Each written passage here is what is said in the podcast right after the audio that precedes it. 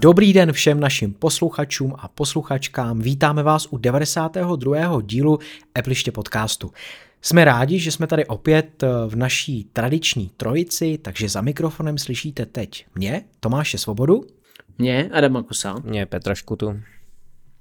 A protože jsme v trojici, tak máme připravená tři hlavní témata. První bude velmi výživné a bude se zabývat spekulacemi ohledně nových iPhoneů 13, 14 a další generace iPhoneu SE. Ve druhém tématu se podíváme trošku na zoubek eh, rozetě 2, což je ta vrstva, která překládá aplikace pro to, aby mohly běžet i na ARM architektuře procesorů. No a v posledním tématu tak se koukneme na aktuální záležitost, což je vozítko Perseverance, což je rover od NASA, který momentálně teď, nebo před pár dny, přistál na Marsu a hledá tam známky života. No a má společného s Applem právě to, že používá naprosto stejný procesor, jako měl v sobě iMac G3 z roku 98. Tak a teď už je na řadě Petr s našimi Patreony, nebo patrony, říkejme patrony, to je takový čes, češtější. Tak pojď Petře. Přátelé, víte, co je to Patreon? Je to webová stránka nebo aplikace, kde můžete najít profil Appliště a přispět nám k našemu snažení. Za dolar pěkně poděkujeme a za 3 dolary získáte nesestříhanou verzi s bonusy navíc. Seznamu dolarových patronů je Michal, Mr. B, Petr Olša, Ondřej Matoušek, Pavel Mraz, Radim Grebeníček, Jakub Král, Adam Davídek. Seznamu 3 dolarových patronů, těch, co nám přispívají na nesestříhanou verzi, je Jakub Gorta, Michal Psota, Patrik, Aleš Slabý, Hana Došková, Martin Krkavec, Pavel Vavřínek, Šimon Oravský, Jaroslav Hubička, Kubis, Miroslav Netolický, Lukáš Toman, Honza Kašpar, David Volek, Mario Jan Haliena, Zdeněk Vízek, Vladimír Štíbr. Děkujeme.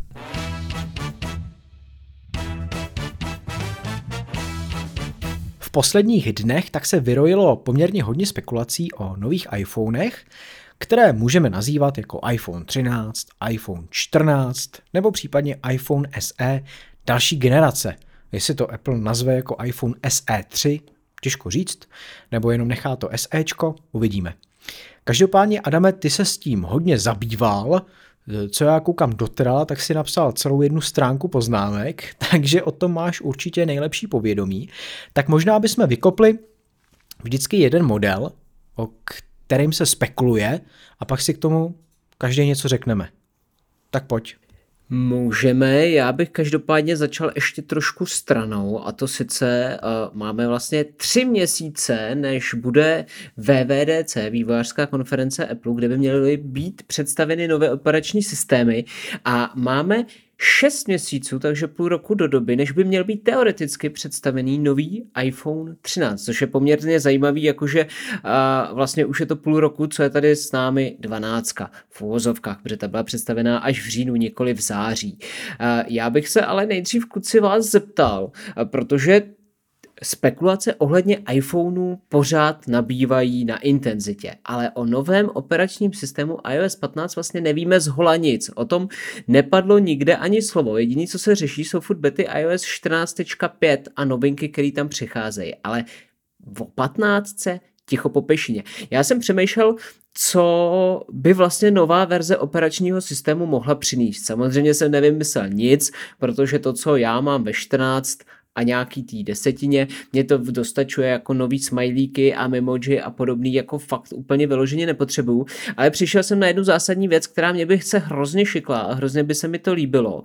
A já vám ji řeknu a pak se zeptám vás, jako co byste teoreticky od nového operačního systému iOS, po případě iPad OS uh, chtěli. Tak za mě by to určitě byl zvukový manažer, který by měl možnost nastavit jinou hlasitost jak v aplikacích, tak v systému, tak upozornění po případě budíku, protože mě hrozně točí, že vlastně máte jednu hlasitost, když jste v aplikacích, tak si ji ladíte pouze v těch aplikacích, ale jakmile eh, vyskočíte z té aplikace pryč, tak už máte eh, zvuk toho systému, který může mít jinou intenzitu.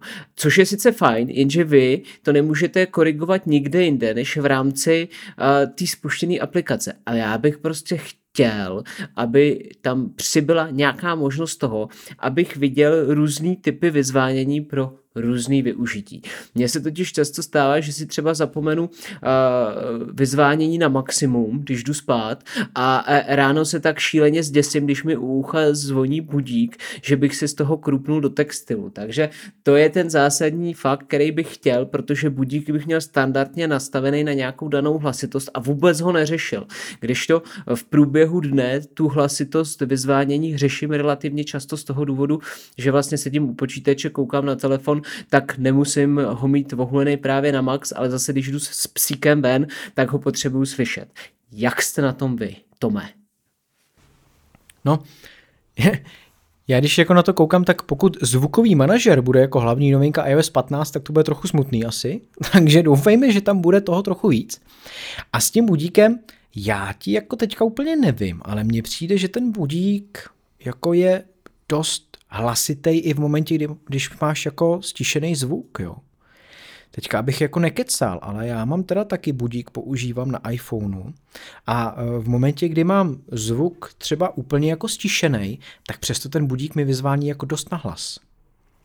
Každý ráno.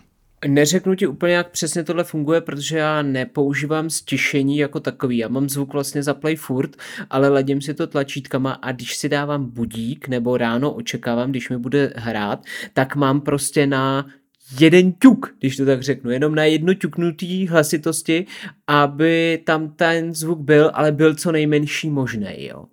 Takže prostě tohle to je takový jako fakt trošku nedomyšlený, no. Tohle to by mohlo jako trošku jako na to koukám, jestli tady někde třeba, jako to, protože víš, že mi, že mi přijde, no není tady hlasitost budíku jako zvlášť, ale opravdu jako mi přijde, já mám teda taky tichý režim, standardně, mám zapnutý tichý režim na iPhoneu, protože mám na sobě hodinky, tak v momentě, kdy mi někdo volá nebo napíše, tak mi to brnkne na hodinkách a nepotřebuji, aby mi vyzvánil telefon, ale přesto jako koukám, že třeba uh, tam zvuk mám teďka na přesně tak jako dvou nějakých čárkách, jestli to tak jako můžeme říct.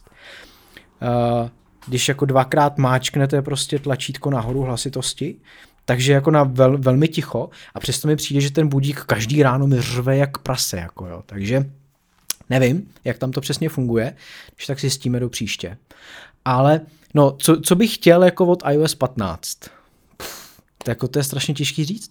Já když přišli iOS 14, tak jsem se těšil na to, že konečně budu moct dát jako widgety na plochu, jo. Že vlastně, my jsme se tady o tom bavili, že jo. A vy jste tak jako trošku říkali, že to je blbost. A já jsem, ono řík... je, viď? A já jsem říkal, ne, to je super, prostě já jako konečně teďka počasí si tam třeba rozšířím, takže uvidíme hned, jako že jo, jak já tohle, tamhle to. Je to blbost. Já vlastně fakt to nepoužívám. Nepoužívám widgety na ploše a nepoužívám je ani mimo tu plochu na té minus jedna obrazovce. Fakt jako se tam dostanu tak jednou za týden třeba. Asi spíš jako i omylem. Takže fakt to jako nepoužívám a nepoužívám ani tu připitomělou knihovnu aplikací, jo, která je zase úplně jako vzadu. Takže to fakt nepoužívám, no a nevím, co by vlastně ještě Apple mohl uh, uvést tak, aby mě to přišlo jako využitelný. Tak já dám asi slovo Petrovi, no. To si dal slovo tomu pravému, který... Vy, ty jsi na tom stejně. Který ten telefon používá čím dál tím míň, ty brdě. A já jsem zmiňoval i iPadOS, takže můžeš říct něco na iPad. No, iPad, ty kde jsem ho dal? No někde ho tady mám, barák. No, tam bych ty, tam bych ty widgety na té ploše u toho iPadu viděl jako, jako, jako lepší, jako využitelnější teda. No, upřímně ty widgety jsou na prd, jako, nevím, mm, na iPad OS mě řeší, eh, trápí úplně jiné věci, že a to mě trápí už několik let a Apple na to směle prdí a to je jako reálná podpora externího monitoru, žádné zrcadlení, pěkně rozšířená plocha, využití ne nějaké režim 4 ku 3, ale využití prostě plného prostoru a tyhle srandičky a ne, ne prostě nějaké widgety a podobné kravinky. Aby prostě ten iPad OS uměl fungovat jako Mac OS, klidně ale zjednodušeně. Jo? Čili ať můžu normálně pracovat s externími úložišti, které jsou třeba NTFS naformátované. Když už jsou NTFS, tak ať to aspoň umí převést na ten Apple formát. Jo?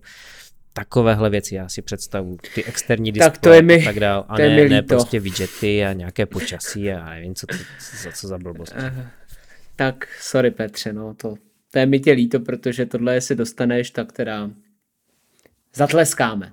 Hele, mě ještě napadla jedna věc, než se, než se Adame rozjedeš dál, uh, jak jsi říkal, uh, Petře, ohledně těch, uh, těch souborů, uh, funguje teďka už uh, nativní podpora na serveru uh, v aplikaci soubory?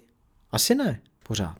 No, na serveru, jo, mám pocit, že se můžeš připojit přes, přes Sambu, ale ne teďka, hele, no. já už jsem to dlouho neskoušel, já jsem to zkoušel, Protože... když to vyšlo a od té doby jsem to, to, jsem to ne, ne, jako Já jsem to zkoušel, že se tam jako připojíš, no, no. nicméně jakoby dostaneš se do prostředí toho NASu a není to jako prostředí jako v těch souborech, jo? že bych si třeba představoval, že mi to přečte tak jako uh, ve Finderu uh, na Macu, kde normálně s tím můžu pracovat, že můžu to vzít, přesunout, jednoduše skopírovat, cokoliv s tím dělat, ale tady ty vlastně seš v té aplikaci soubory a klikneš na ten připojený nás a tobě se jakoby uh, překreje ta aplikace jenom tady tím prostředím a můžeš jako pracovat jenom v tom daném prostředím, ale nemůžeš si ty soubory jednoduše přesouvat třeba z NASu na iCloud a podobně.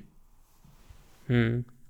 Nevím, já už jsem s tím dlouho nedělal, protože jako pro, pro mě ten iPad je takový jako rozporuplné zařízení. Mně by se líbil spíš MacBook s dotykovou obrazovkou, ale to jsem teďka jako vůbec neřekl. To jsem vůbec neřekl. Ajejejej.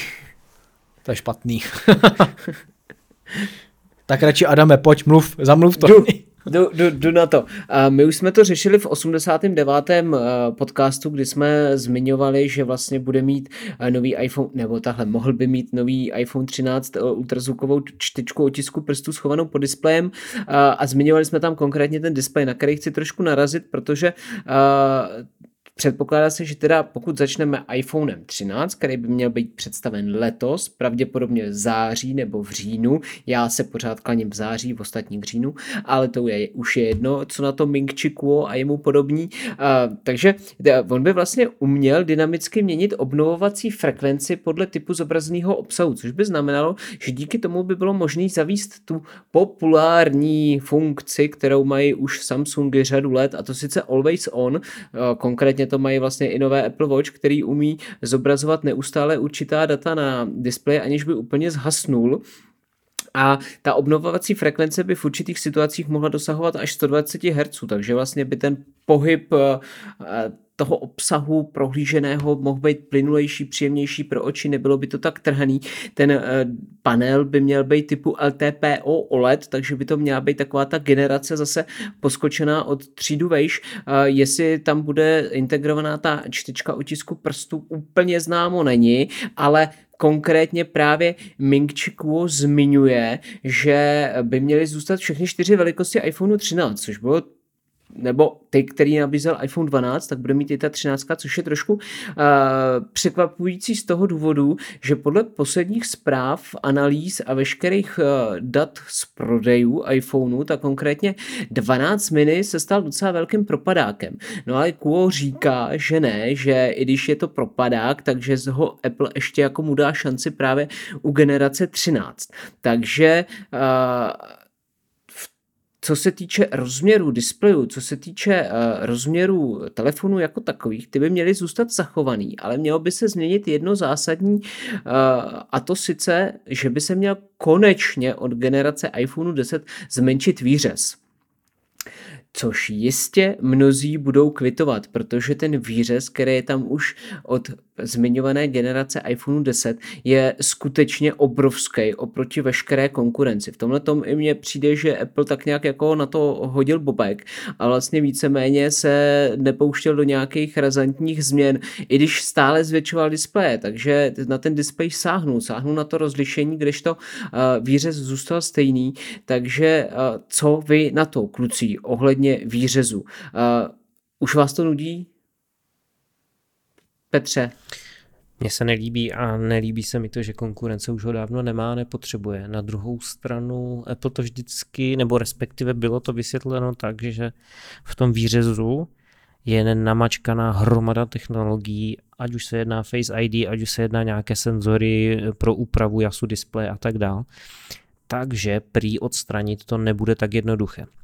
Eh, všichni ti, co nemají výřez, tak nepoužívají dost často to pravé 3D ověření obličeje, ale většinou člověka prostě jenom vyfotí a porovnává se nějaká 2D fotka, ačkoliv se ty algoritmy za tu dobu jako dost zlepšili a třeba Samsung to umí celkem hezky, tak pořád je to 2D fotka, že jo? to iPhone nám nabídne ten pravý sken, že jo? jsou tam ty infrapaprsky a všechny tady tyhle vychytávky, takže ten výřez má svoji nějakou určitou fyzikální uh, hranici, přes kterou asi nejde překročit. Možná by se to dalo zmenšit, ale určitě asi nejde ho odstranit, pokud tam chceme mít ty technologie, které tam máme teď.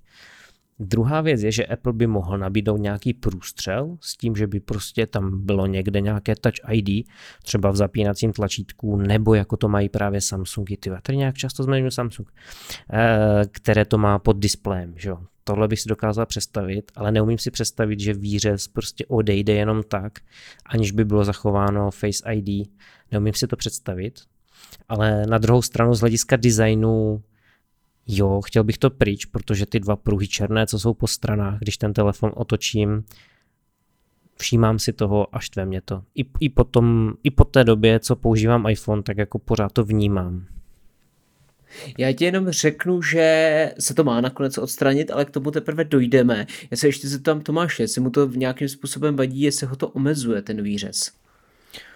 No já už jsem tady jako dřív říkal, že mě to nějakým způsobem jako extra nevadí, i když u některého obsahu, jako jsou často třeba hry, tak s tím úplně ty vývojáři nepočítají a snaží se roztáhnout tu plochu úplně na celý displej. V momentě, kdy to udělají, tak některé ovládací prvky můžou být právě v místě, kde je ten výřez trošičku jako hůř vidět. Jo.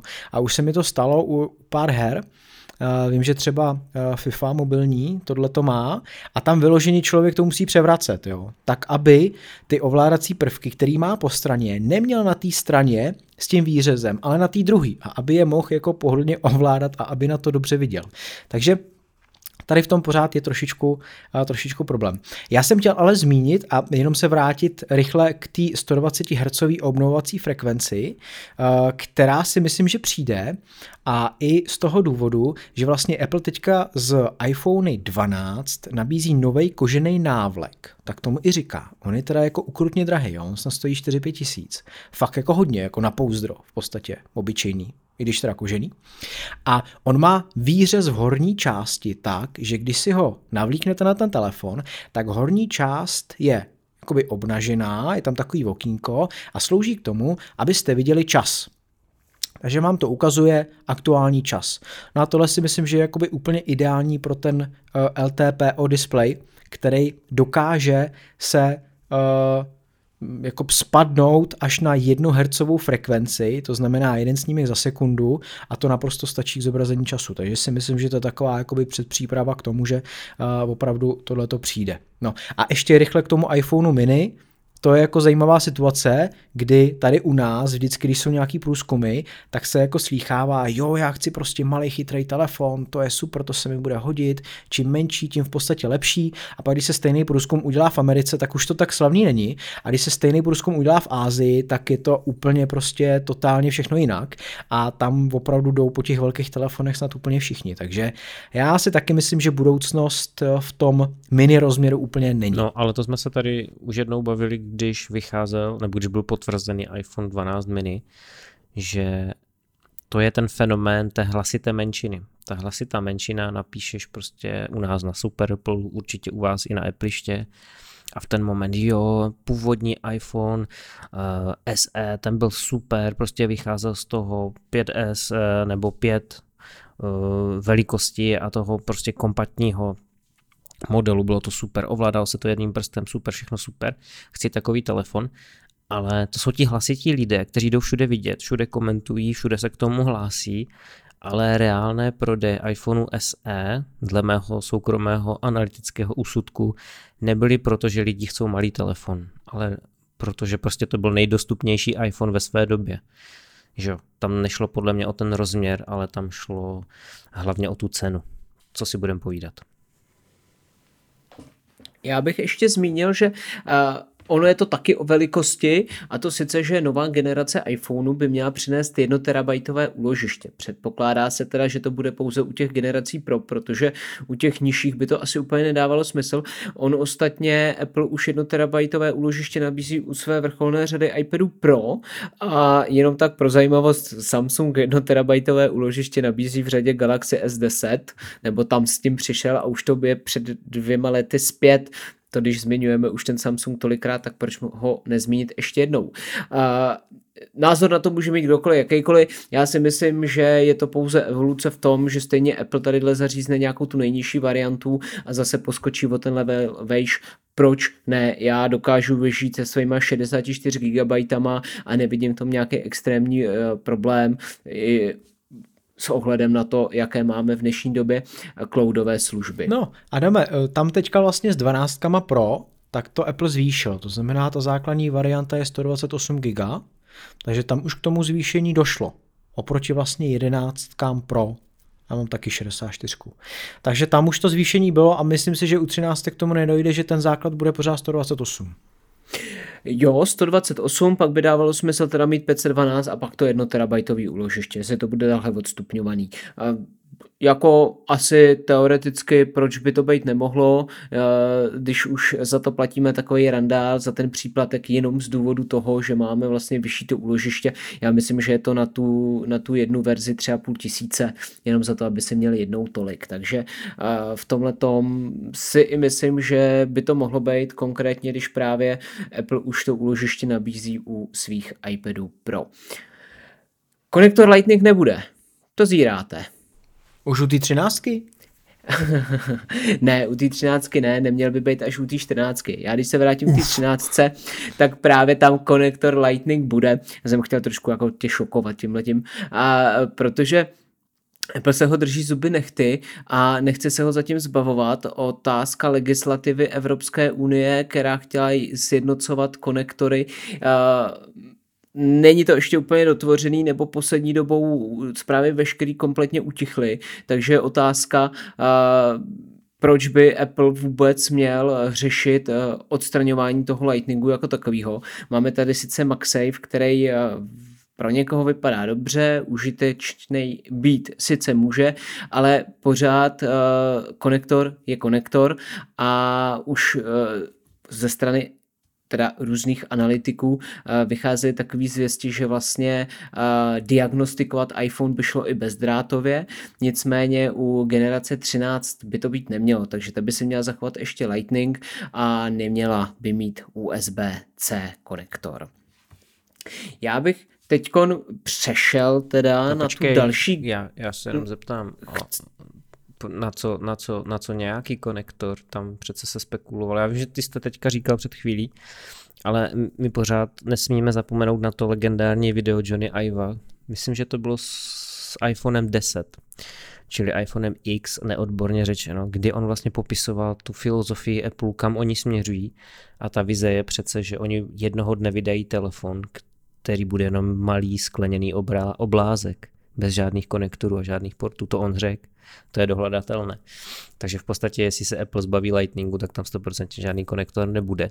Navíc Tomáš tady se tak nadechl a řekl, uf. A já říkám, no a co? Já ten Lightning na nic nepoužívám. Já jsem to myslel ironicky. Já bych byl rád, kdyby tam nebyl.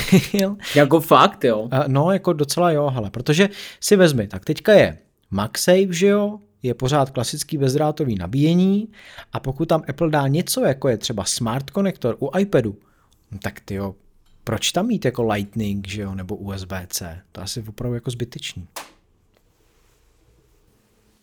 Smart konektor je pořád varianta různého konektoru. Já si myslím, že teda eh, je to blbost, aby měl uh, iPhone tenhle konektor, ale možný je u Apple konkrétně všechno, ale uh, z té predikce toho, co analytici zmiňují, tak se dá soudit, že ta generace, která přijde letos, tedy iPhone 13, bude zase jenom taková jako decentní evoluce. Ono tam vlastně, jo, něco nového tam šoupneme. Jasně, fotoaparáty budou zase zlepšený, výkon bude samozřejmě zase bezkonkurenční, tadyhle vylepší zmenšíme displej, což by asi měla být ta nejzásadnější nová funkce. Pokud zmenšíme trochu říze, výřez, tak by to bylo taky fajn, ale neočekává se, že tam bude prostě nějaká pecka. Ono je totiž trošku horší to, že ono se neočekává, že ani ten iPhone 14 nebude pecka. Ono se očekává, že ta pecka přijde až v roce 2023 a to vidím trošku jako takový problém v tom, že furt tady máme to samý, co se decentně obměňuje, ale vlastně nepřidává to nějakou takovou killer funkci, kterou by Apple vlastně donutil uživatele si ten nový telefon koupit. Konkrétně já se považuji za náročného uživatele iPhoneu a iPhone 12 mě nepřesvědčil. A jestli iPhone 13 přijde s tím, co jsme si tady teď řekli, tak vlastně jako proč by mě zase měl přesvědčit o čem, jako co bude mít tak super, co já teď bez čeho nedokážu žít. Uh, jasně, tak bylo by fajn, kdyby uh, fungovalo rozpoznávání obličeje s rouškou, ale budíš, uh, obešlo by se to snímačem otisku prstů, ať už v displeji nebo v tlačítku uh, na vypínání a zasínání displeje, to ale sorry, zase pro mě není takovej ten tlak na to, abych já si tento zařízení koupil. Jo. Uh, v tomhle ohledu právě trošku tam potom už hraje potenciál toho iPhoneu 14. Takže kluci, jestli k tomu nic nemáte, já se na něj přesunu. No, mě jenom jako napadlo ještě, jak jsi říkal, co se týče té tý roušky, jestli Apple náhodou třeba trošičku neupraví svoje uvažování nebo nezmění v rámci aktuální situace, že jo? protože samozřejmě to je něco, co nikdo nečekal, že tolik lidí vlastně na světě najednou bude nosit roušky. Ale tak to už je taková spekulace, o který pak můžeme dát úplně nový téma za pár dílů třeba. Jestli náhodou ten vývoj není ovlivněný i tím letím, že skutečně to urychlí třeba nějakou další ověřovací technologii, jak už si říkal, buď to Touch ID, anebo prostě nějakým způsobem to zvládne ověřovat jenom z toho, co to uvidí kolem té roušky, tak eh, to by mě zajímalo. Iž máme tady Apple Watchky, že jo, který už to od iOS 14.5 by měli umět. No. To je právě ten krok, který asi Apple ušel na poslední chvíli a zjistil, hele, ono to jde, tak to uděláme, ono to bude pro ty uživatele jako pohodlnější. Věřím tomu, určitě je to fajn. Já teda jako volám po otisku prstů, protože eh, mě to Face ID prostě úplně nepoznává. Říci hodinky, Apple Watchky. A, hm, jsem čekal, že řekneš o holce, o stříhej se, ono to taky. To a tomu bych věřil spíš, ale a právě jakoby ta zásadní změna toho designu, a co se týče té čelní strany, když si srovnáte od iPhoneu 10 do iPhoneu 12 Pro Max eh, všechny vedle sebe, tak vlastně budete mít problém, když vám je někdo přehází mezigeneračně, tak budete mít problém poznat, který je vlastně který, protože z čelní strany jsou ty telefony prostě víceméně všechny stejný.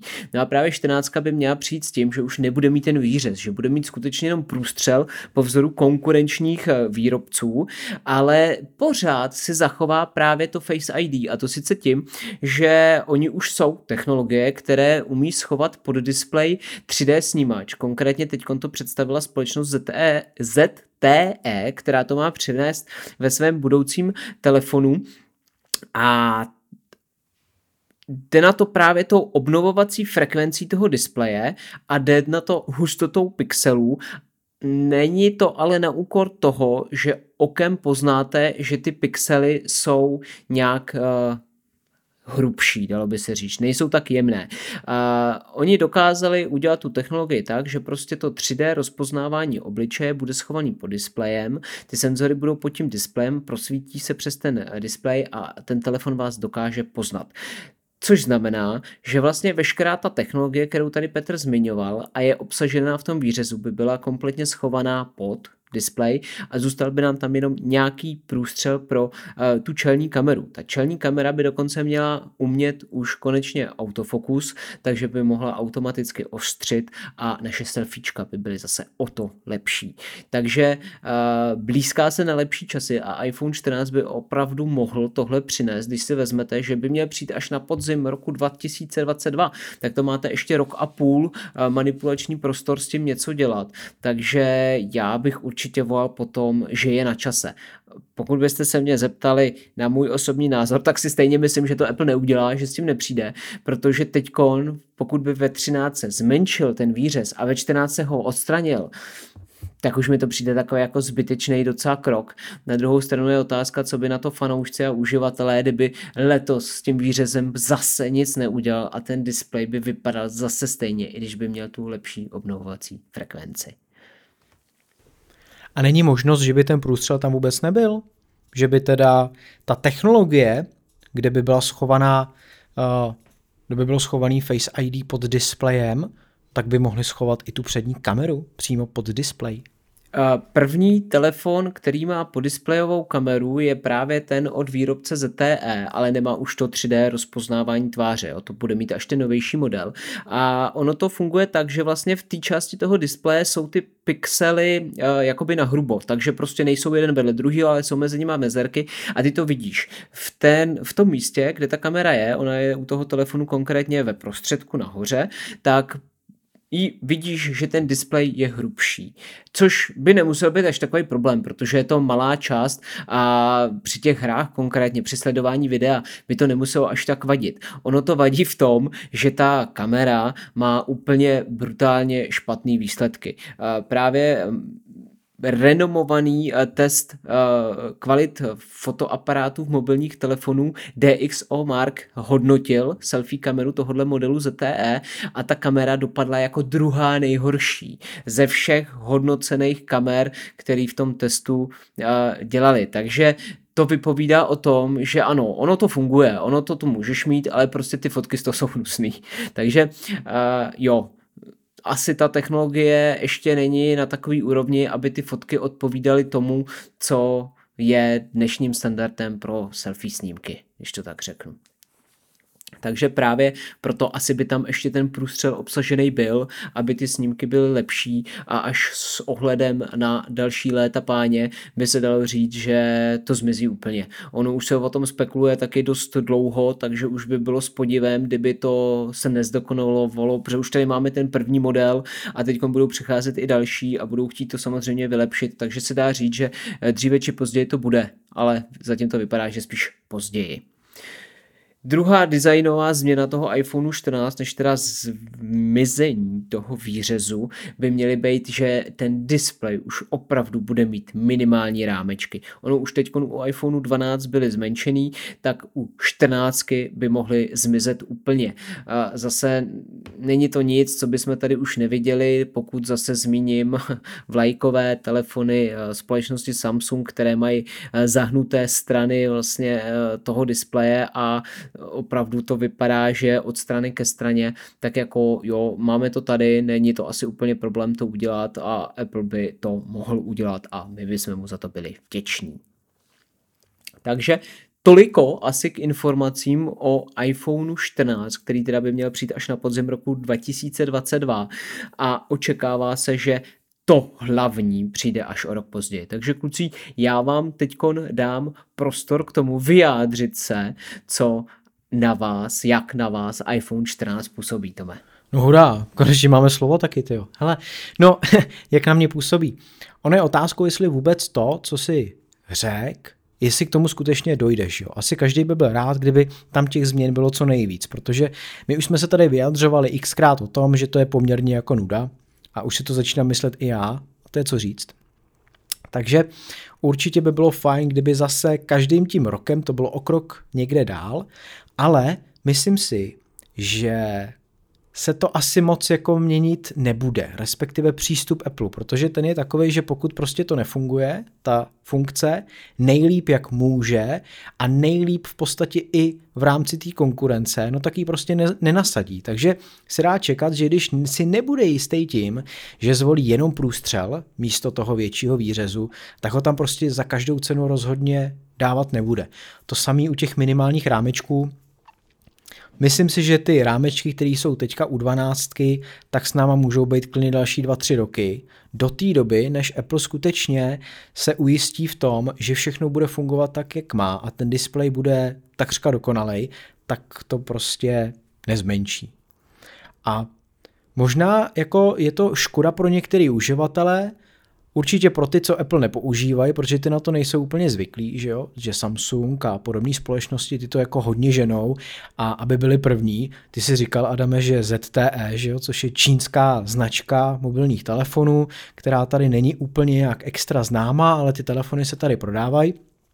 No ale jsou to prostě Číňani, který tím, že vyvinuli něco, co jakože funguje, ta přední kamera pod displejem, no tak jsou první. A to je vlastně podle mě úplně všechno, o co jim šlo. A Apple nejde o to, aby byl první, ale o to, aby byl nejlepší. A čím dál tím víc to takhle má, jak roky plynou, tak čím dál tím víc je Apple tou společností, která si musí být jistá u uvedení té funkce spíš, než tím, že budou skutečně první, kdo to vůbec uvedou. No. Takže jako ten moment překvapení, nebo ty momenty překvapení, které jsme zažívali dřív před x rokama, tak jsou asi jako nenávratně pryč. A můžeme si vlastně teďka užívat tu kvalitu, kterou Apple jako pořád poskytuje. Což je fajn, aspoň tohleto. Já si myslím, že jo, určitě, ale ta právě na tom iPhoneu 14 si bude chtít Apple otestovat to, jestli to dokáže udělat tak dobře, aby to fungovalo právě v tom jeho uh, top modelu, který má přijít o rok později, čili v roce 2023 bychom se měli dočkat prvního skladacího telefonu od Apple a tam jsem si jistý, že on bude chtít mít prostě ten display tak dokonalej a tak obrovský, aby ho nerušili žádný výřezy a podobné blbosti. Takže právě uh, tam bych si představoval to, že ten výřez nebude teda a bude tam jenom ten průstřel, což právě ale, aby to představil přímo v tomhle telefonu, možná pro něj úplně nebude to pravý ořechový a bude si to chtít vyzkoušet nejdřív v té iPhone 14. No, já bych se nedivil, kdyby třeba uvedl jenom jeden typ, takhle.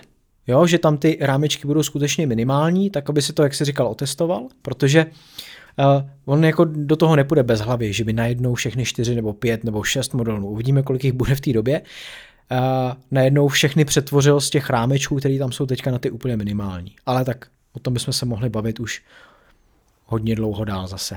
Tak. No a já bych se ještě bavil o iPhoneu SE teda, uh, jestli teda mohu.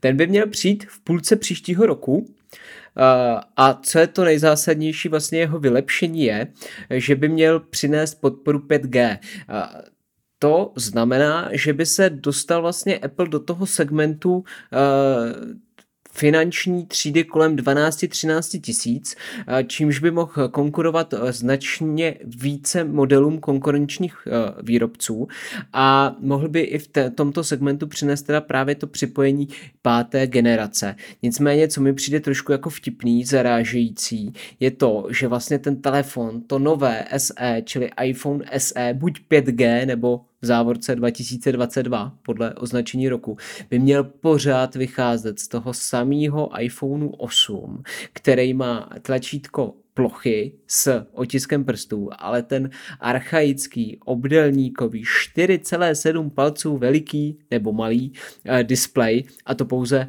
ten technologie LCD, takže mně tohle to přijde úplně jako zcestný. Konkrétně s tímhle teda přišel pan uh, Ming Chi Kuo zase, který uh, tohle to uvedl, že očekává, že by teda v půlce roku 2022 měl přijít iPhone SE 5G, ale vycházel by z tohohle. Mně to přijde trošku jako fakt mimo a úplně bych se nebal toho, kdyby místo toho iPhoneu 8 to SEčko vycházelo z iPhoneu 10R.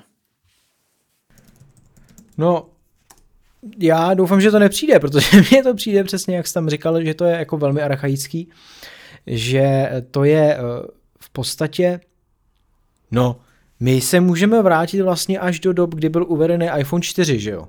Z toho to vychází tak nějak úplně jako prapůvodně, ta, to SEčko. No a co z toho už je ty bláho, já si pamatuju, no to jsem byl ještě mladý junák, když jsem si tu čtyřku kupoval a tam mě úplně odrovnala, to bylo super. Ale nedokážu si představit, že i když je to iPhone, i když je to Apple, tak k tomu přistupuje spousta lidí. A přistupuje k tomu tak, že prostě je to nejlevnější novej Apple telefon v nabídce a proto si ho vlastně kupujou, asi nej, největší procento takhle uvažuje, když už do něj jde, do toho SEčka, takže by i v roce 2022 šli do nové generace SE, která bude designově stejná. Jako to mi přijde opravdu už teda jako hodně, hodně ždímání Apple a nevím, podle mě, podle mě prostě základní model by měl vypadat aspoň tak, jako vypadají jedenáctky. Já v tomhle úplně právě nevidím smysl jako oživovat tahle starý model a furt ho držet na trhu, proč prostě jenom nezlevňuje ty starší, že jo? Tak jako, když už to bude rok 2022, takže to máš zase jakoby o rok dál, tak to už ty dvanáctky, které mají první, jako první 5G, budou dostupnější, protože už budou nahrazený těma třináctkama a už za chvíli zase budou nahrazený i čtrnáctkama. Takže eh, ne, nevím, já s, mi to přijde úplně jako fakt mimo ještě teď se vracet k iPhoneu 8, který má konkrétně na svých zádech třeba jenom jeden objektiv, prosím tě, to už to, když vytáhneš někde ve společnosti, jo, vlastně ty teďko někde ten telefon ve společnosti nevytáhneš, takže vlastně no, možná proto, ono možná. to vlastně ničemu nevadí, že tam je jenom ono. ten jeden objektiv. Proto mění to uvažování vlastně ta společnost, jo. že jo, pandemie, všichni jsou doma, takže můžou uvést telefon se starým designem, což nikomu vadit nebude. No, možný to je. Hele, a ty tady máš, Adam, ještě iPhone 12, jo? Tak teďka jde o to, jestli nás jako úplně ubiješ svým monologem dál, ještě v rámci iPhone 12, anebo jestli půjdeme dál a necháme to být. Tak to vezmi jako velmi rychle asi. Velmi rychle. Uh, iPhone uh, 12 má údajně připravené reverzní uh, nabíjení, což znamená, že pokud byste na jeho záda položili AirPody, tak by se vám začaly nabíjet.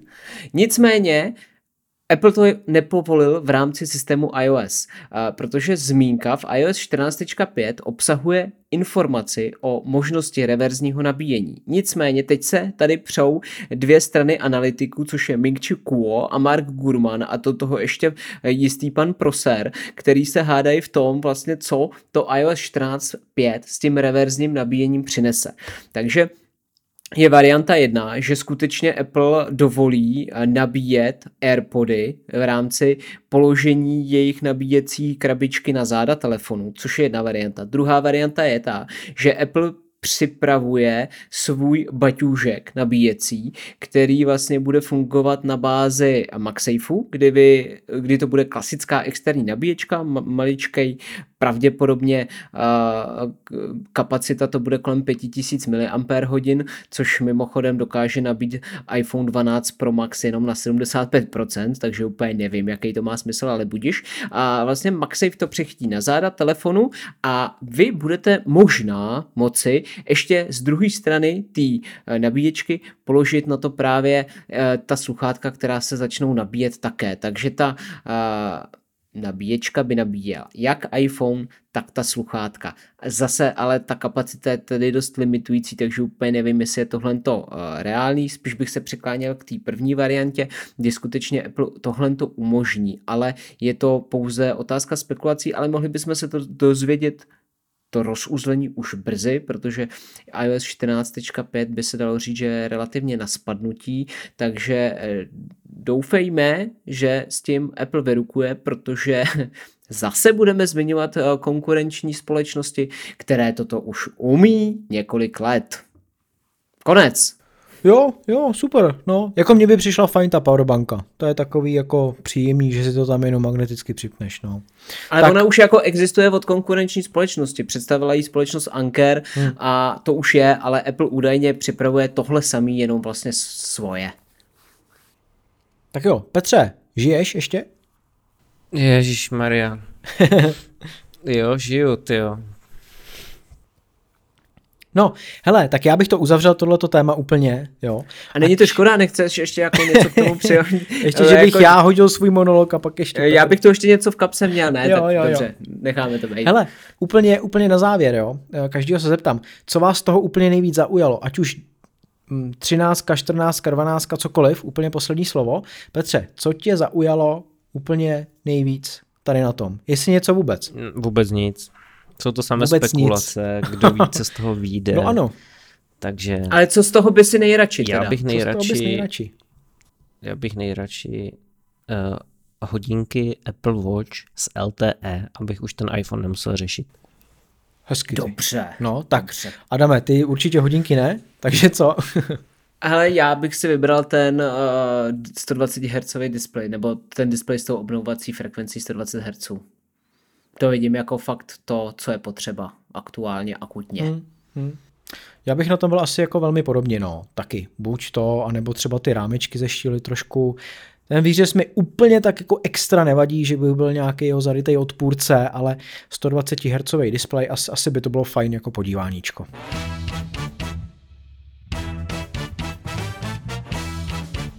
V macOS 11.3 Big Sur bude odebrána vrstva Rosetta 2, která umožňuje překládání aplikací a ty aplikace, které původně byly vytvořené pro Intel procesory nebo pro tu architekturu x64, respektive x86, tak můžete spouštět i na ARM procesorech, které představují teďka M1.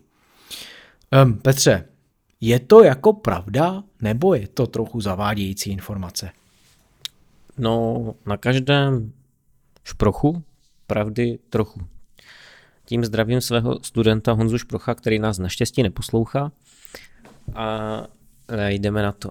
Jde o to, že vlastně uh, jeden z vývojářů, Steve Moser, který spolupracuje se serverem MacRumors, uh, se jako vždy drbal a hrabal v beta verzi aktualizaci operačního systému macOS Big Sur a v 11.3 beta 3 našel nové zdrojové kódy, které odkazují na řetězce, které hovoří o odebrání rozety.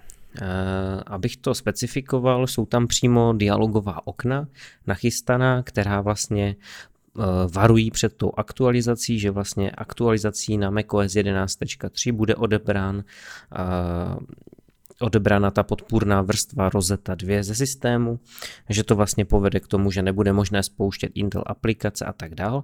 A následně, když tu aktualizaci už přímo nainstalujete, čili nejenom stáhnete, ale i nainstalujete, už bude prostě v tom součástí toho systému, tak vlastně při každém pokusu o spuštění nějaké Intel aplikace jenom obdržíte eh, dialogové okno, takové varování, že vlastně tato aplikace není kompatibilní s danou architekturou, s daným Macem a že nejde spustit. Teď, eh, to, že tam ty zdrojové kódy jsou, to je hezké, ale není to směrodatné. Vysvětlím proč. Protože ještě než vyšel macOS Big Sur, tak uh, mám pocit uh, v Katalíně té poslední 10 15.7 se objevily zdrojové kódy, ve kterých byla hardwareová podpora, nebo respektive podpora v operačním systému pro procesory od AMD. A všichni tehdy divoce spekulovali, že vlastně ty brďo, Apple by nakonec mohl od Intelu přejít na AMDčko. A já se vsadím stoprocentně, že interně ve vývojových eh, laboratořích Apple oni prostě tenhle krok zvažovali, že si řekli, jo, proč prostě řešit eh, nějakou změnu na neznámou architekturu typu ARM, pojďme prostě jenom přejít od Intelu k AMD, které je na tom celkem slušně, eh, ten náskok si získává ostatně čím dál tím víc nad Intelem a Intel ztrácí. Takže určitě ve vývojových laboratořích zkoušeli eh, macOS, který běží na AMD procesorech. Úplně stejným způsobem vlastně oni si takhle můžou chystat cestičku pro odstranění podpory té rozety, ale to neznamená, že to prostě, že ta podpora skončí teď s vydáním aktualizace 11.3, ona může být odebrána kdo ví kdy, v které verzi operačního systému, to je jedna věc. A druhá věc je, že tady občas bývají nějaké právní spory, kvůli kterým Apple tu a tam v některých regionech, v některých zemích musí odstranit nějakou funkci. Já teďka rychle takhle jako eh, z rukávu nic nevytřepu, ale vím, že už se to kdysi stalo a týkalo se to FaceTimeu a, a teď nevím, která země to byla, jestli to byla nějaká Saudská Arábie nebo něco takového, kde vlastně oni tu funkci museli odebrat. Takže úplně stejným způsobem se možná někde v nějaké zemi, ono máme na světě kolik, 170 zemí, došlo k nějakému právnímu sporu a Apple tam tu vrstvu rozeta možná bude muset odebrat, ale to vůbec neznamená, že se to dotkne úplně všech zemí na celém světě. No těch zemí bude už přes 200, si myslím. A každopádně jako těžko asi si představovat, že najednou třeba za tři měsíce, kdy bude VVDC, a kde i Apple určitě ukáže zase nový macOS, minimálně nějaké novinky, tak že najednou řekne, hele, odebíráme rozetu dvojku a už si tam nepustíte žádný starší aplikace. Asi by byli jako sami proti sobě, tím spíš, že vlastně ona funguje velmi dobře, že jo Petře? A ty mi určitě dáš za pravdu, že v momentě, kdy tam pouštíš nějakou starší aplikaci, tak vlastně ani nepoznáš, že by nebyla nativně připravená pro ARM a asi i šlape jako velmi rychle, protože uh, někde, a my už tu informaci jsme tady určitě i sdíleli, tak bylo, že ona dokáže využít 80% toho výkonu který ale i tak je jako velmi vysoký, takže vlastně skoro nepoznáte, že by ta aplikace měla být nějak zpomalovaná. Řeknu jiný příklad. Emulované Windows for ARM, čili Windows verze pro ARM, přes Parallels Desktop jsou rychlejší než na železe od Microsoftu, čili na těch jejich Surfacech, které mají ARM procesory. Takže když vy emulujete Windows Form ARM na Macu Mini, na MacBooku Air s M1 nebo na MacBooku Pro s M1, tak i přesto, že vlastně tam běží macOS a v tom macOS běží Parallels a v tom Parallels běží teprve ten Windows, tak je to stále rychlejší počítač, než když si koupíte od Microsoftu ten předražený Surface. No, takže i tím spíš asi se nedá očekávat, že by ze dne na den tady k tomu došlo ale je to otázka třeba 3, 4, 5 let. Uvidíme, jak dlouho. Spíš déle, podle držet. mě, víš, protože to se bude vázat na poslední prodané Intelovské Macy a teďka z hlavy nevím, ale ta prodloužená záruka od Apple, Apple Care, se dá tuším dokoupit na tři roky, klidně mě opravte. To znamená, pokud Apple ještě letos prodává Intel Macy, dost možná ještě příští rok, tak od toho roku si musíme odpočítat jeden rok standardní záruky a potom tři roky Apple Care, takže Intel, podpora Intel aplikací tady s námi bude ještě dlouho. Takže pět let bys to viděl minimálně? Určitě bych to viděl na pět let. Dobře. A ty tady v tom tématu máš ještě napsáno, že přinese herní funkce pro macOS. Tak jak si to mám vysvětlovat? No to možná bude zajímat Adama, ale já jsem nejdřív tam, Adame, už si aktualizoval na Big Sur? Ne, ne, ne, ještě ne. A kdy to máš v plánu?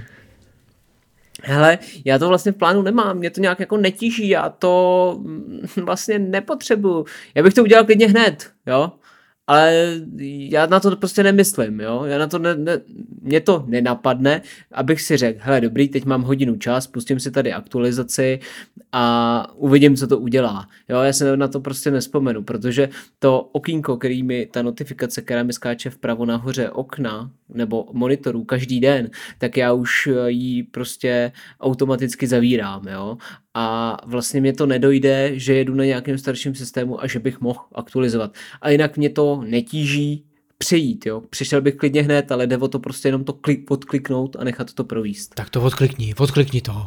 Mám teď, jo, mám, mám hned. No ne, teď ne, až skončíme, jak to odklikni. Dobře.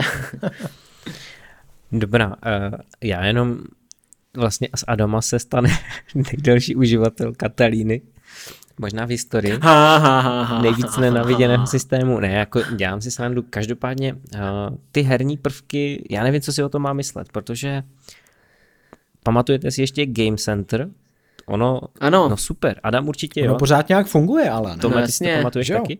No, no, no. Jo.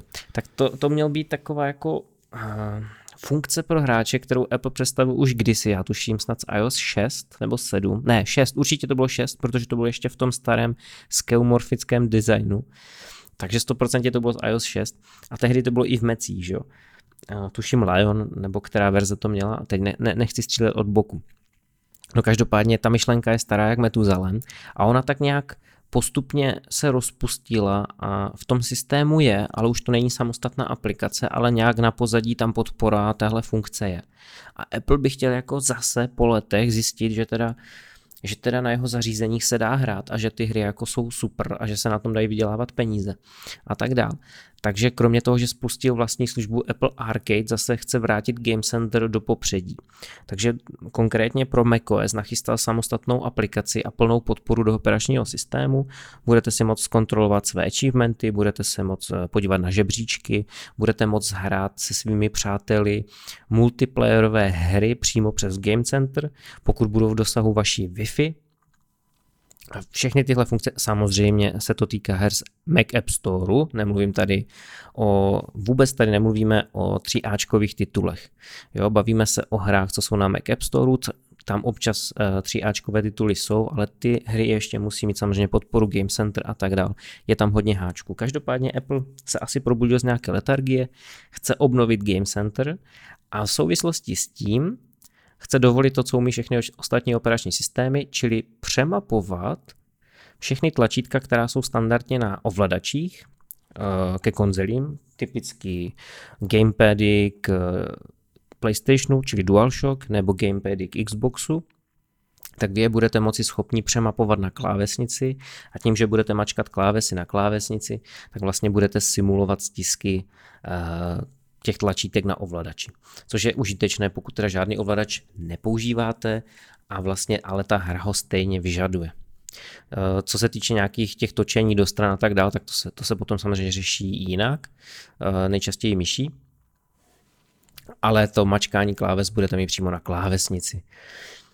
No, co vy na to? Taková podpora najednou z ničeho nic. To je takový jako hrozně divoký tohleto, já nevím.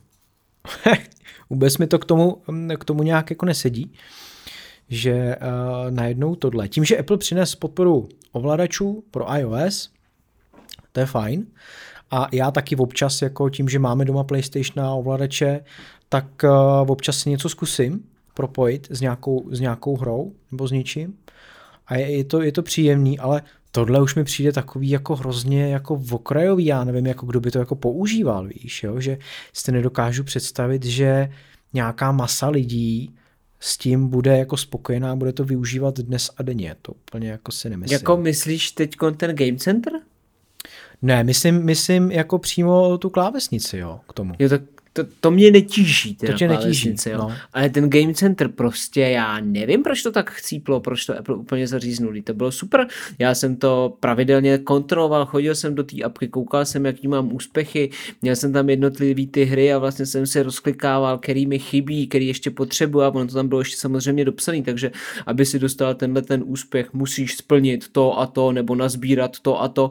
A já jsem si to podle toho kontroloval, hrál jsem ty hry, abych ty uh, úspěchy měl, měl jsem tam tam x přátel, s kterými jsme se jako předháněli v tom, kdo bude mít větší skóre, ať už jako jakýkoliv, ať už celkový nebo v rámci jenom té hry, takže mě docela přišlo škoda, že to tahle jako zdechlo a že to Apple úplně zaříznul, i když to tam pořád je, ale vlastně v té aplikaci oni, ono ji najdete v nastavení a nenajdete v ní prakticky nic, jako tam, tam je pár informací a to prakticky jako nezajímavých, nezáživných, takže ty jednotlivé úspěchy si pak musíte otvírat třeba v té dané hře, která ten Game Center podporuje. Takže já bych byl určitě stoprocentně pro návrat. No když jako mně přijde, že ty jsi právě ten uživatel, který je jako ne ta masa, a spíš mi přijde, že když už někdo jako něco hraje, tak hraje jednu, dvě, tři hry a v té dané hře chce být teda jako dobrý. Takže si zjistí třeba žebříček v té dané hře, jako jaký je a podobně. Ale aby šel ještě jako navíc do toho game centra a staral se o to, jestli uh, v tom nějakým sumáři těch víc her třeba jako je, je lepší, nebo jestli má nahráno v deseti hrách vyšší skóre, než v těch stejných deseti hrách jeho kamarád, to si myslím, že ty lidi už moc jako neřeší. Ale řeší, tím... Tome, řeší, já ti do toho Vy dva, a já ne. protože kdyby si hrál pořádně na tom PlayStationu a měl tam no. přidané no. kamarády, tak seš úplně ve stejné situaci. Tohle je naprosto standardní věc. Správně to říká Adam, teda aspoň z mého pohledu. V momentě, kdy trošičku víc hraješ, než jenom na zastávce, tak, eh, nebo já nevím, když čekáš na autobus, nebo když eh, večer si chceš jenom tak 10 minut zahrát, ale v momentě, kdy si jako hráč více, že aspoň hraješ třeba půl hodiny denně, tak v momentě tě nějaký, nějaká podoba Game Centru zajímá a ono je to úplný standard. Že Na Steamu máš achievementy, na Epic Storeu máš achievementy, eh, na Xboxu, když si otevřeš konzoli, máš achievementy, když si otevřeš PlayStation, máš tam achievementy, máš tam kamarády, máš tam žebříčky, vyzobáváš si různé ty dovednosti, soupeříte spolu a tak dál. To je prostě standardní věc. Apple to tehdy správně okopíroval, takovouhle funkci, ale pak ji z nějakého neznámého důvodu zaříznu. Ten neznámý důvod, to je prostě, eh, kdybyste si přečetli tajnou historii hraní na Macu.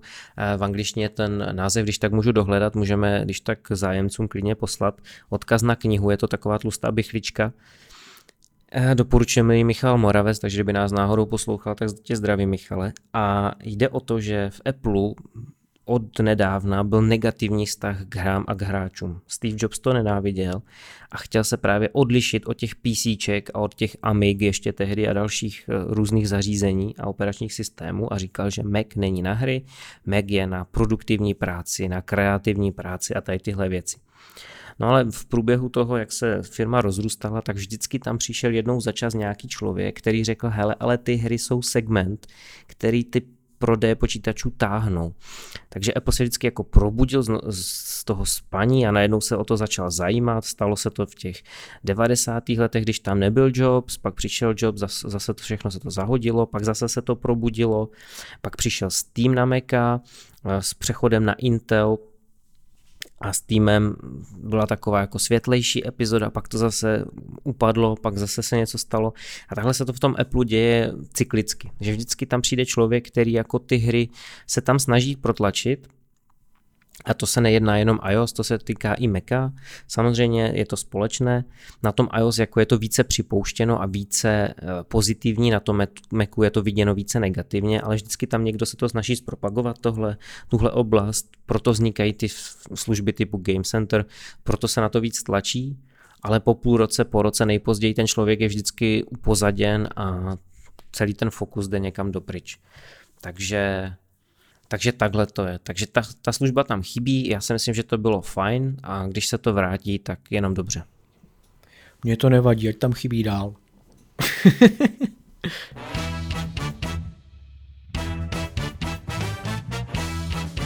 Vozítko Perseverance je rover od NASA a aktuálně se vyskytuje na Marsu. Hledá tam další známky života.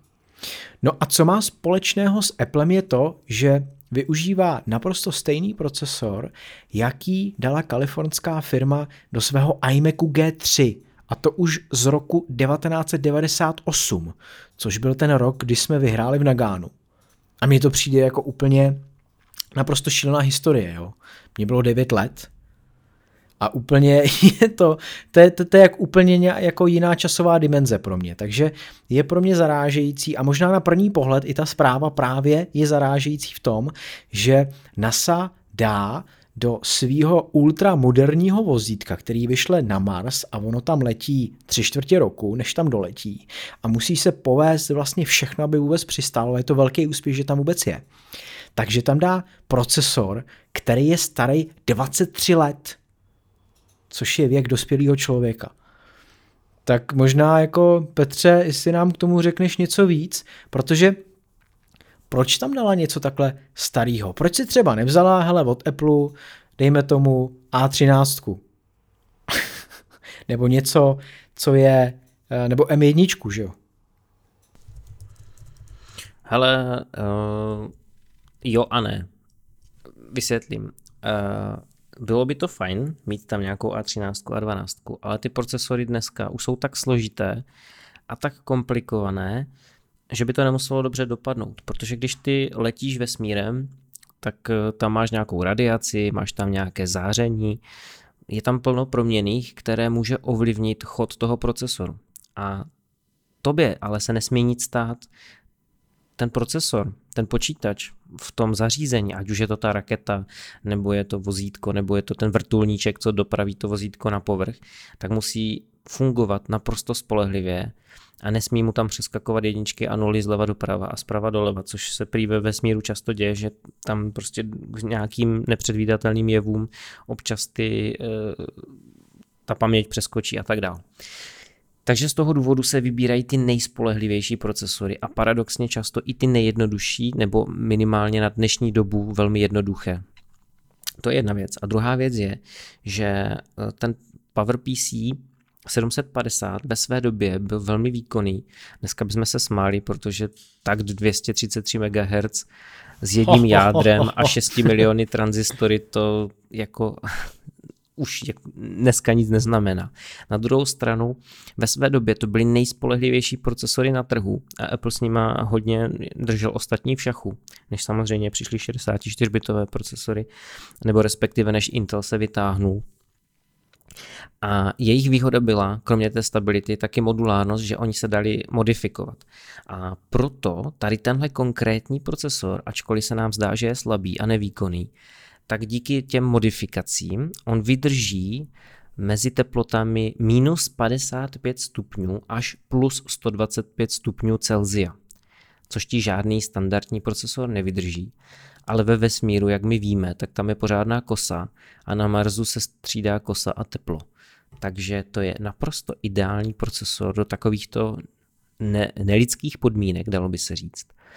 Na druhou stranu samozřejmě za, tenhle, za tuhle odolnost proti různým zářením a teplotním výkyvům a tak dále si nechává výrobce zaplatit, protože ten procesor stojí 200 tisíc amerických dolarů.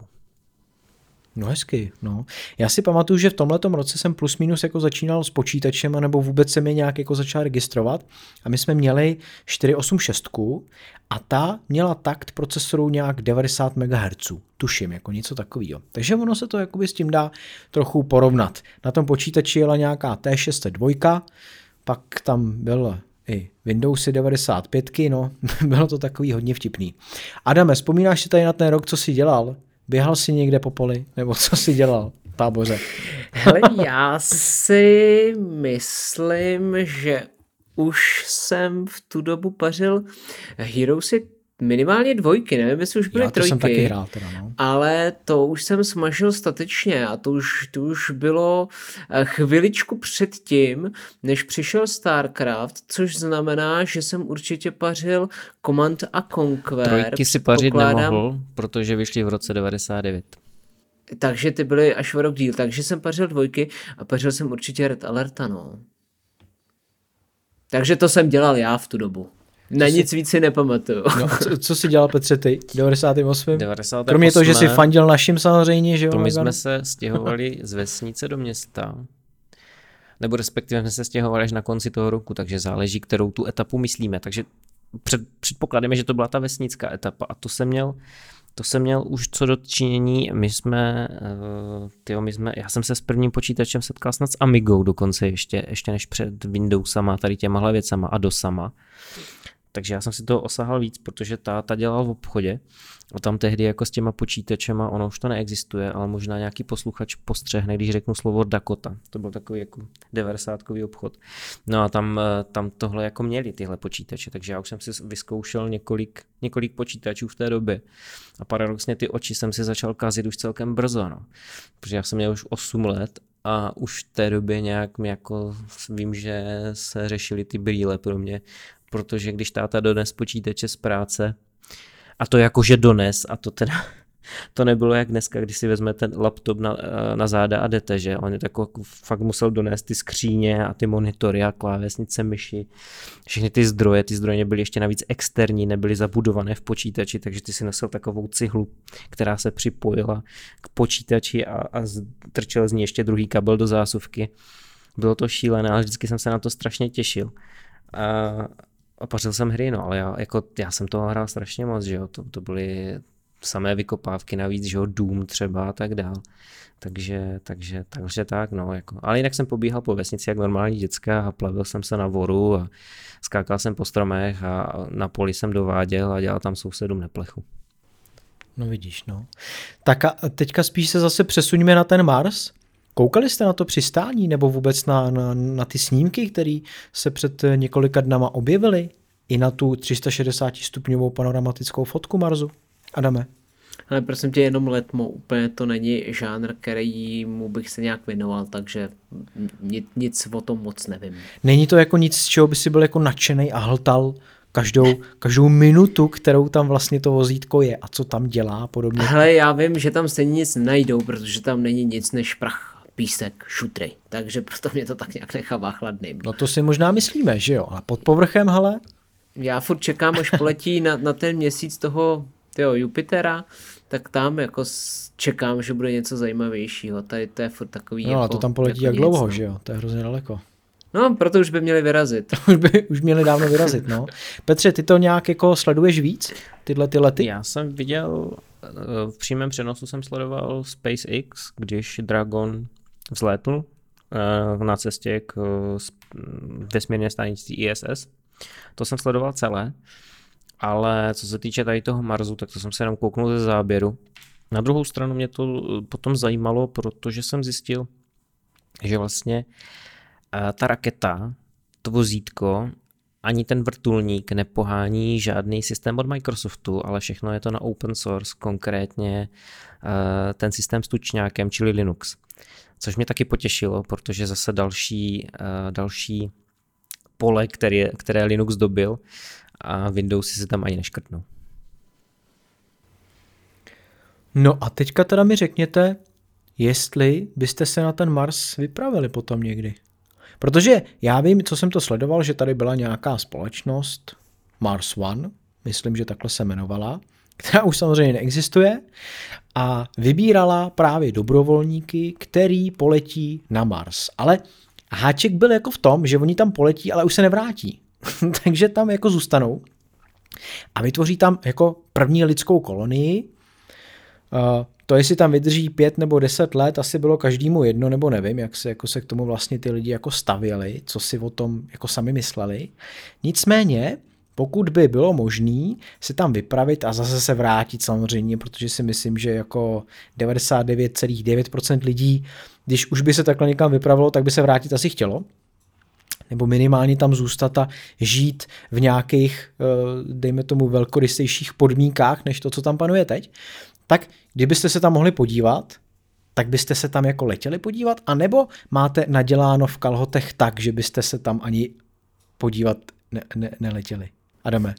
No, já jsem asi zastánce spíš ty druhý eh, varianty, protože Petr zmínil, že hrál hru Doom a jestli jste viděli filmovou adaptaci tohoto, toho, této střílečky, tak ta se právě jako odehrávala na Marsu a nebyla to hezká podívaná a málo kdo to přežil.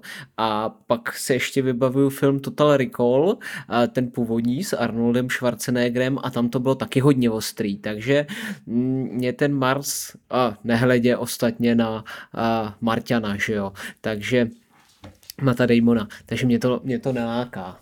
Jako mě ten Martin přijde jako takový nejuvěřitelnější. Ty jsi zmínil ty víc sci-fi filmy, které už jsou jako hodně přitažený za vlasy, ale e, taky si myslím, že ten, kdo viděl Marťana, tak asi a chtěl někdy třeba na ten Mars se podívat, tak pak už moc asi jako nechtěl. Petře, co ty? Já jenom řeknu, radši si zahrajte Duma, než se dívejte na ten film, protože to je absolutní tragédie.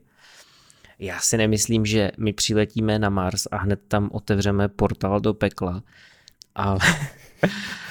ne jo, já jsem, tak, tak to je jiná, hele, tak to já změním svůj názor, já jsem právě myslel, že tam přilídnu, hele, a tam hned portál a říkám, a je to v pytli. A tak jestli, že ne, tak to já měním svůj názor a frčím tam hned. Jako byl by to zajímavý achievement do života, si řekneš, ty tak co chci zvládnout, než umřu, zaletět si na Mars, ale ona ta cesta zabere zhruba 8 měsíců, jedna, jeden směr, což teda nevím, jestli chci být zavřený v nějaké raketě 8 měsíců, kor, když ty technologie zatím nejsou ala Star Trek, že existuje nějaká umělá gravitace, já si tam můžu po té lodi chodit a normálně žít, ale to by byla asi nějaká kapsle, kde by prostě bez umělé gravitace, bez ničeho ten člověk se asi zbláznil a dejme tomu, že by tam byla nějaká kolonie, tak potom za, za toho předpokladu, jako co tam chceš dělat na tom Marsu, protože pokud já to chápu, chápu správně, tak Mars je momentálně tak jako víceméně něco jako Sahara nebo nějaká při, při nejlepším step, ale to opravdu přehání, protože tam jsou akorát čutry a písek a prach.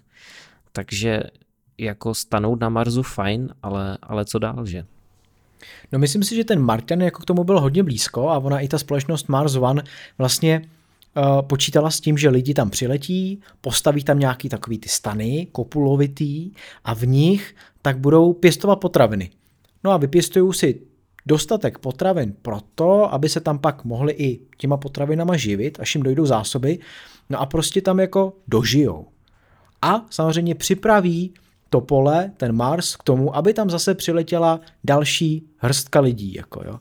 Ale mně to přijde přesně, jak si říkal, tak jako trochu málo, že jo? sice ano, máš vlastně to povědomí o tom, nebo uh, asi se k tomu jako ty lidi staví, takže dobrý, tak já budu jeden z těch prvních kolonizátorů vlastně jiný planety než je Země, takže budu jako v těch učebnicích dějepisu a, a, a, a tak, ale jako vlastně, co bych tam dělal, no? Pěstovat a tak nějak jako dožít, no.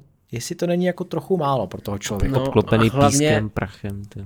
No. Hlavně asi tam nebude Netflix, ani HBO Go, ani nic podobného, takže to bude no, asi pěkně hele, napitel. já ti nevím jako podle mě. Podle mě možná tohle to by tam natáhnout šlo, to jsem taky teďka slyšel kabelem. nějakou ideu, kabelem Starlinkem vlastně, ne, ty to. Nějakou, přesně, nějakou ideu o tom, že, že internet jako tam bude, jo. takže možná by se tam ty tak, lidi nemuseli tak, tak nudit. Vy jste mi to úplně vymluvili, ten můj názor, já asi fakt takže jako, poletíš já sedám na svoji uh, intergalaktickou raketku, co mám tady se stranou na zahrádce a frčím. Super.